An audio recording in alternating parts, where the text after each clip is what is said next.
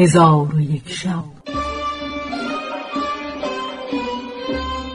چون شب ششصد و نود و پنجم برآمد.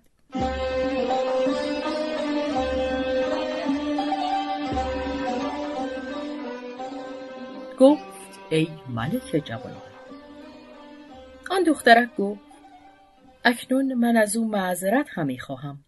ولی او به گوشه چشم بر من نگاه نمی کند و حرفی به من نمی نویسد و رسولی پیش من نمی فرستد.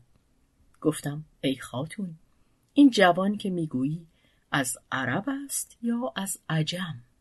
گفت ای شیخ از جمله بزرگان بصره است. به او گفتم آیا پیر است یا جوان؟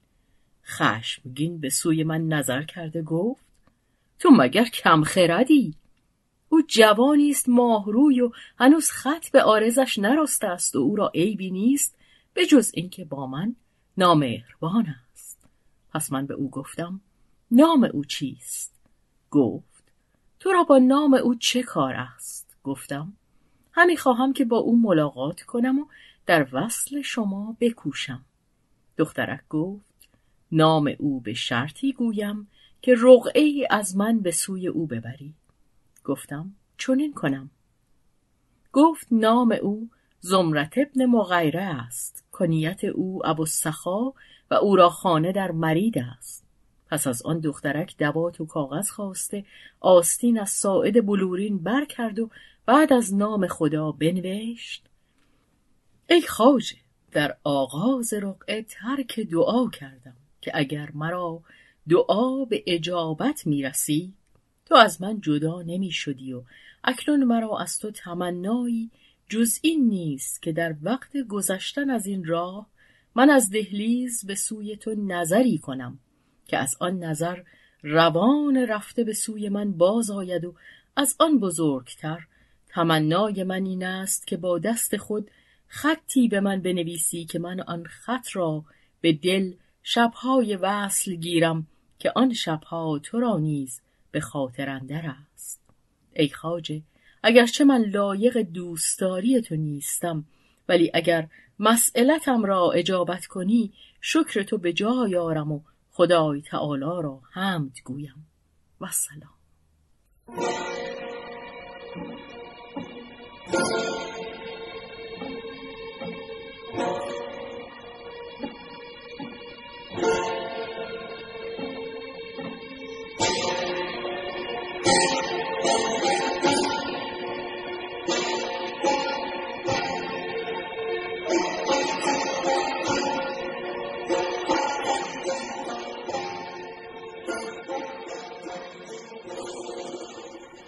پس دخترک رقعه به من داده بیرون رفتم و به در خانه محمد ابن سلیمان روان شدم.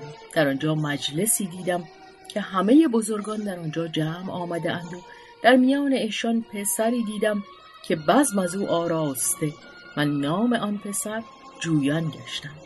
او زمرت ابن مغیره بود.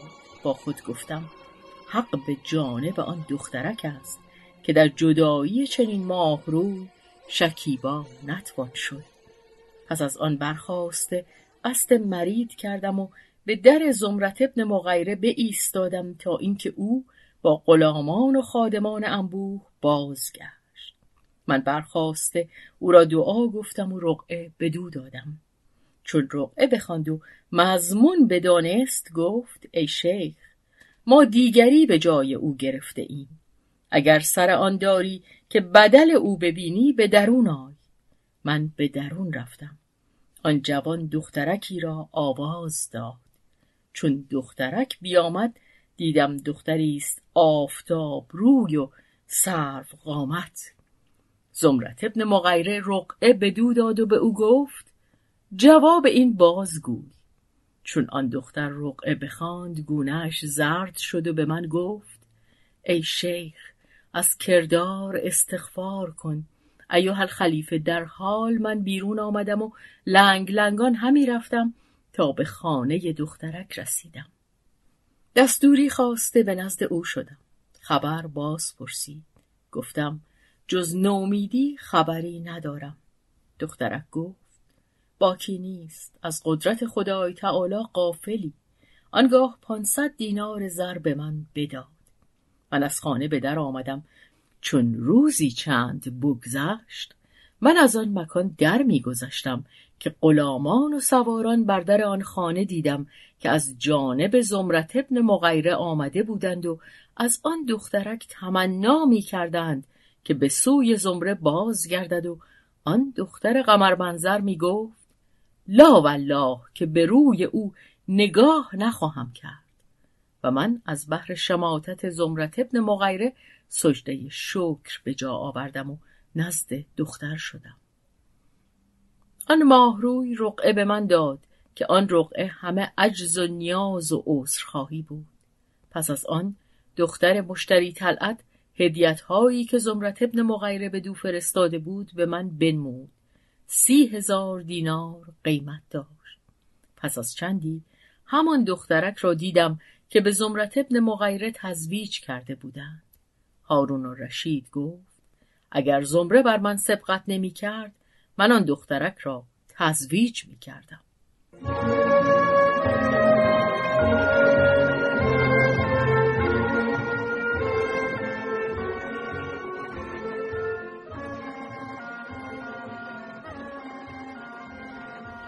حکایت اسحاق موسلی با شیطان و نیز حکایت کردهاند که اسحاق ابن ابراهیم موسلی گفته است که من شبی از شبهای زمستان در منزل خود بودم که در آن شب ابر جهان را فرو گرفته و باران چون سیل میریخت و از گل و باران مردمان از رفتن و آمدن باز مانده بودند و تنگ دل بودم که نه کسی از یاران به سوی من می‌توانست بیاید و نه من به سوی ایشان رفتن می‌توانستم.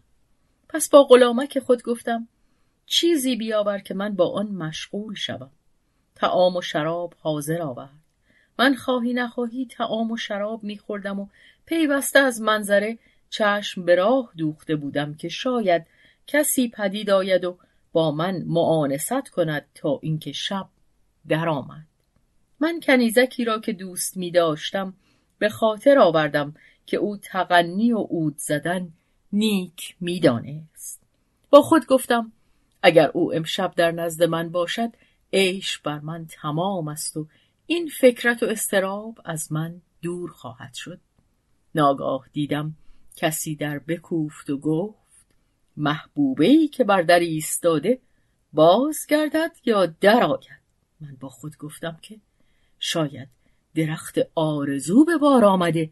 در حال به سوی در برخواستم دیدم که همان محبوبه است که ردای سبز به خود پیچیده و چیزی از دیبا بر سر نهاده بود که او را از باران باز دارد و تا زانوها در گل فرو رفته و جامعه های او تر شده بود. به او گفتم ای خاتون تو را در میان این گلها که به سوی من آورد؟ گفت قاصد تو نزد من آمد و وجد و شوق تو را با من باز گفت. مرا جز اجابت مجالی نماند. من از این کار در عجب شدم.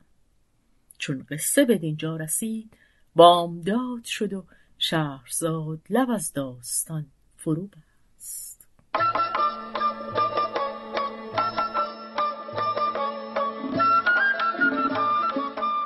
قصه گو شهرزاد فتوهی تنظیم مجتبا میرسمی.